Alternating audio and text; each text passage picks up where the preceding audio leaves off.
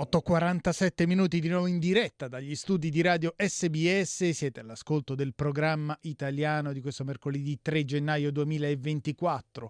In studio con voi Dario Castaldo e Massimiliano Gugole e come anticipato prima della pausa parliamo di un anniversario importante per la storia della televisione, del costume e della cultura italiana. 70 anni fa infatti l'annunciatrice Fulvia Colombo tenne a battesimo le trasmissioni del programma nazionale nazionale, poi diventata Rai 1, erano le 11 di mattina di domenica 3 gennaio 1954.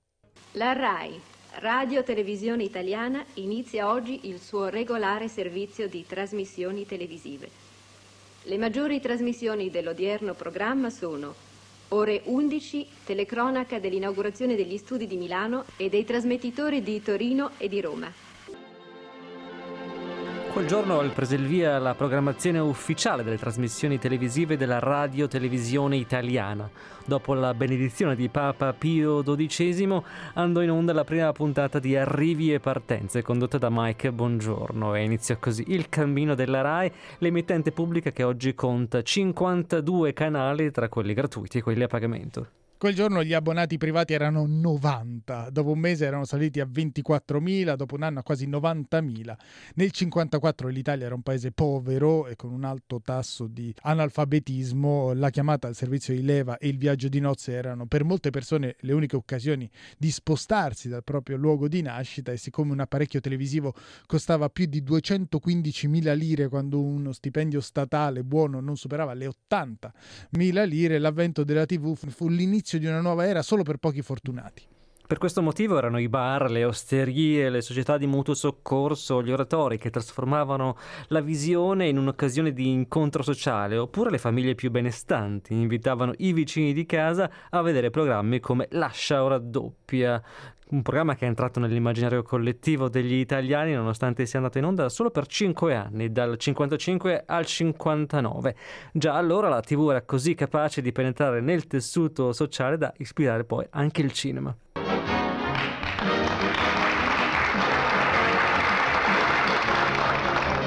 Signore e signori, buonasera. Da Teatro della Fiera di Milano vi trasmettiamo Lascio raddoppia. Presenta Mike Buongiorno.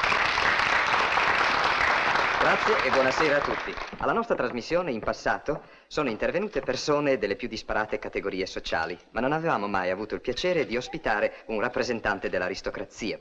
Ebbene, questa sera ospitiamo proprio un duca ed a fare gli onori di casa sarà la signorina Campagnoli. Il duca Gagliardo della Forcoletta dei Prati di Castelrotondo. Buonasera, duca. Buonasera. E lei chi è? E Duca, guardi che ci deve essere un errore. All'ultima domanda che ci si presenta con l'esperto. No, no, signor Mike, non è l'esperto, questo è il mio domestico. È cretino, ma è il mio domestico. È vero, Camillo? Sì, signore.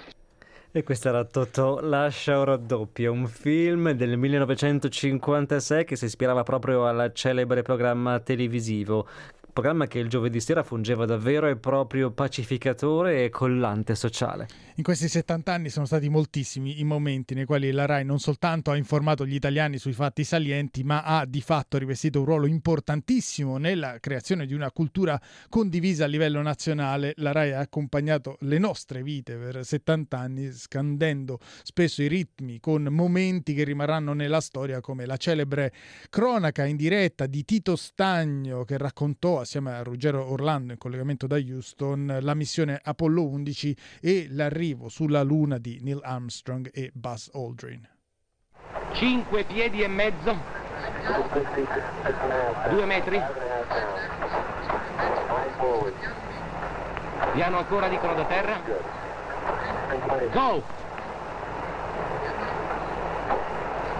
Ha toccato, toccato il suolo lunare.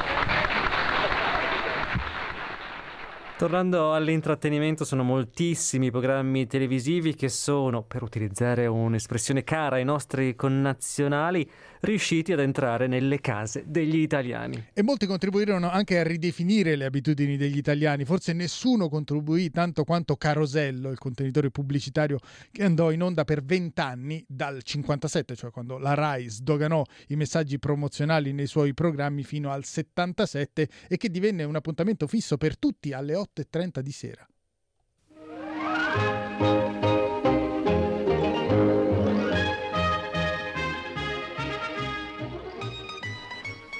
Stesso discorso per i giochi a premi come Portobello, il celebre programma condotto a cavallo tra gli anni 70 e gli anni 80 dal compianto Enzo Tortora.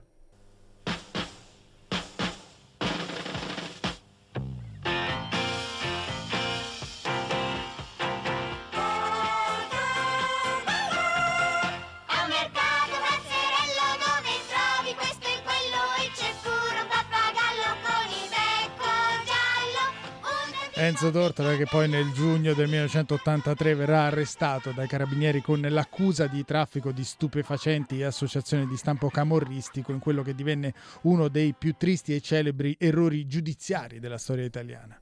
Sarebbero davvero centinaia gli omaggi ai conduttori o alle trasmissioni che potremmo o vorremmo fare in questo breve viaggio nei 70 anni della RAI, ma dobbiamo limitarci ad alcuni appuntamenti simbolo, come per esempio quello della domenica, che a partire dal 27 settembre 1970 annunciava agli italiani che era possibile vedere i gol e le azioni salienti del campionato di calcio.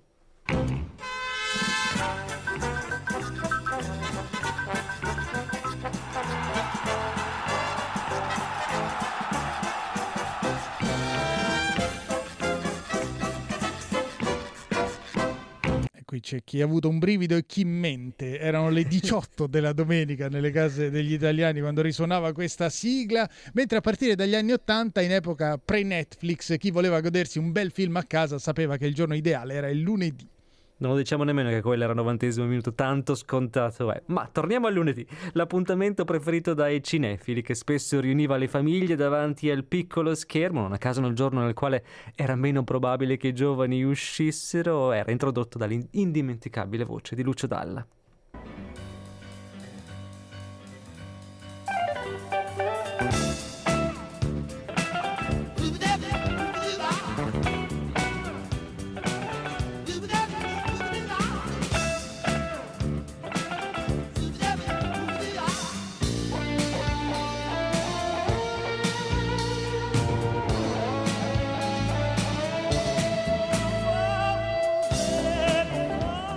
In quegli stessi anni, per la precisione nel 1981, nasce anche Quark, il viaggio nel mondo della scienza condotto da Piero Angela, che già dal titolo, che deriva dall'omonima particella fondamentale della materia, fu a suo modo rivoluzionario perché portò la scienza, la fisica, la chimica, la biologia, il mondo degli animali nelle case degli italiani. Allora ascoltiamo un estratto della sigla anticipato da quello che era un altro must delle trasmissioni RAI, ovvero il lancio delle presentatrici, nello specifico la fatina Maria Giovanna Elmi.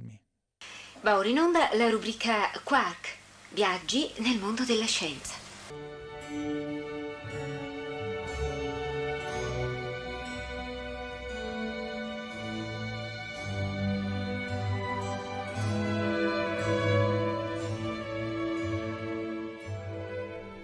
In questo excursus attraverso 70 anni di Rai non possono ovviamente mancare i riferimenti ai grandi fatti di cronaca e di costume. Abbiamo parlato dell'allunaggio con la telecronaca di Tito Stagno, ma ad entrare nella memoria di tutti noi è stata anche la sigla del TG1, che spesso ha interrotto la programmazione per fornire notizie che oggi chiameremmo breaking news, come accadde la mattina del 16 marzo del 1978.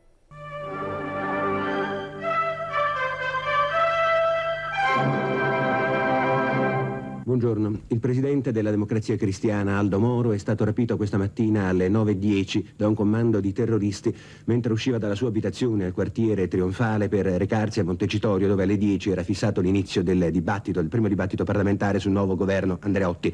Moro era scortato da cinque persone, i terroristi hanno fatto fuoco, secondo le prime notizie, quattro dei cinque uomini di scorta, due carabinieri e due agenti di pubblica sicurezza eh, sarebbero morti. Non si sa se il quinto sia rimasto ferito e non si sa nemmeno se l'onorevole Moro sia rimasto ferito.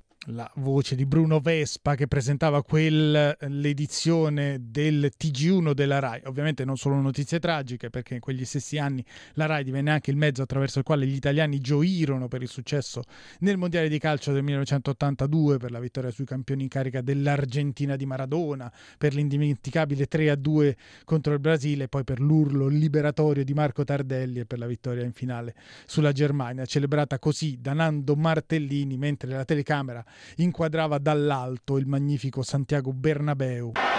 Scirea, Bergomi, Scirea. Tardelli. Gol, gol. Tardelli, raddoppio. Tardelli. Uno splendido gol di Tardelli. Bergomi. Gentile, è finito. Campioni del mondo. Campioni del mondo. Campioni del mondo. L'Italia ha vinto la finale battendo la Germania per 3 a 1. E oltre a far emozionare, come in questo caso, far riflettere, in qualche, ca- qualche, caso anche far piangere e sognare, la Rai faceva anche ridere, spesso nonostante dei paletti piuttosto rigidi, come testimonia questo estratto da una puntata di Indietro Tutta, una delle due trasmissioni storiche firmate Renzo Arbore che assieme a Quelli della Notte creò un altro capitolo di storia de- della TV e della società italiana in pieni anni Ottanta. Allora, Ah, quello è, quello è Massimo Troiso. ha sbagliato, si tratta, diciamolo. Non ci risulta. L'ultima telefonata era questa. Eh, è l'ultima telefonata. telefo- Non ci risulta. Purtroppo, ci Sbagliato. dispiace. Ma ma da pazzi. si Guardi, tratta Gennaro, Sì. guarda, noi siamo la televisione. Sì. La televisione non può sbagliare. E allora L'ha chi dimostrato in questi mesi. La E chi? televisione non sbaglia mai. La- qua- l'ha detto la televisione. Ma quello è uguale. L'ha detto, è uguale, e, non è, e non è, e, e non è, E- cioè non è perché non ci Eh, risulta. Rossano, Quello è- diciamo, E signora, avete No. sbagliato. Lei è Rossano Brazzi. C'è scritto. Rossano Brazzi. No, non c'è niente. Facciamo un applauso a Rossano Brazzi, che è qui con noi. Caro Rossano, Rossano, Rossano.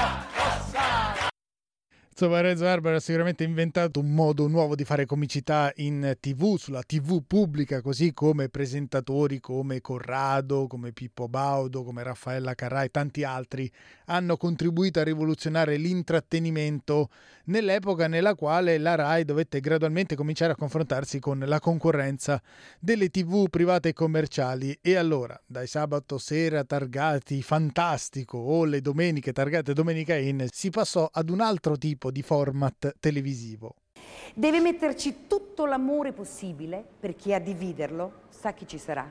Giustino, che lei non ha mai conosciuto e che dal Brasile è qui! Venga! Questa era ovviamente Raffaella Carrà. La carrambata divenne un termine talmente usato, efficace e ad effetto da entrare a far parte del dizionario italiano. Se andate sul dizionario Treccani, cercate carrambata, la troverete.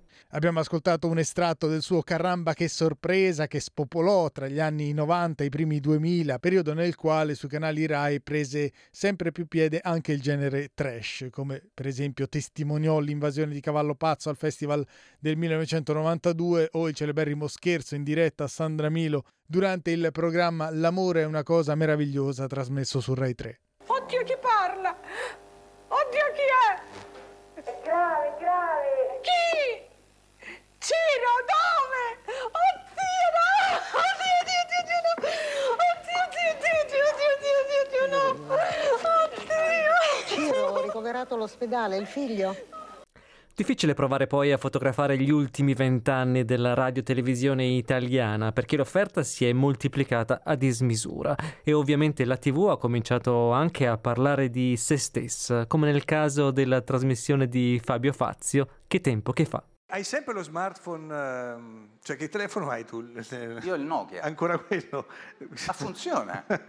Lui dice che tanto il telefono serve solo per telefonare. Questo qua, per telefonare. No, sai, per- Questo è. sai perché chi ce l'ha anche come te basta? Chi ce l'ha? Marzullo. Sì. Siete- Non è vero. Te lo giuro. Marzullo, Costanzo, io e i narcotrafficanti. Ci sarà un motivo, no? Ovviamente i programmi, le loro sigle, i loro conduttori, gli aneddoti e gli episodi da rievocare sarebbero infiniti. Nel nostro piccolo abbiamo voluto fare così, gli auguri a Mamma Rai in occasione del suo settantesimo compleanno, un omaggio che chiudiamo con un'altra voce indimenticabile, quella dell'annunciatrice Nicoletta Orsomando. I nostri programmi sono così terminati. Riprenderanno alle 12.30 con Sapere. Seguirà la rubrica L'italiano brevettato, quindi le previsioni del tempo e il telegiornale delle 13.30. Alle 17 la trasmissione per i più piccini, seguita dal telegiornale del pomeriggio e dalla TV dei ragazzi.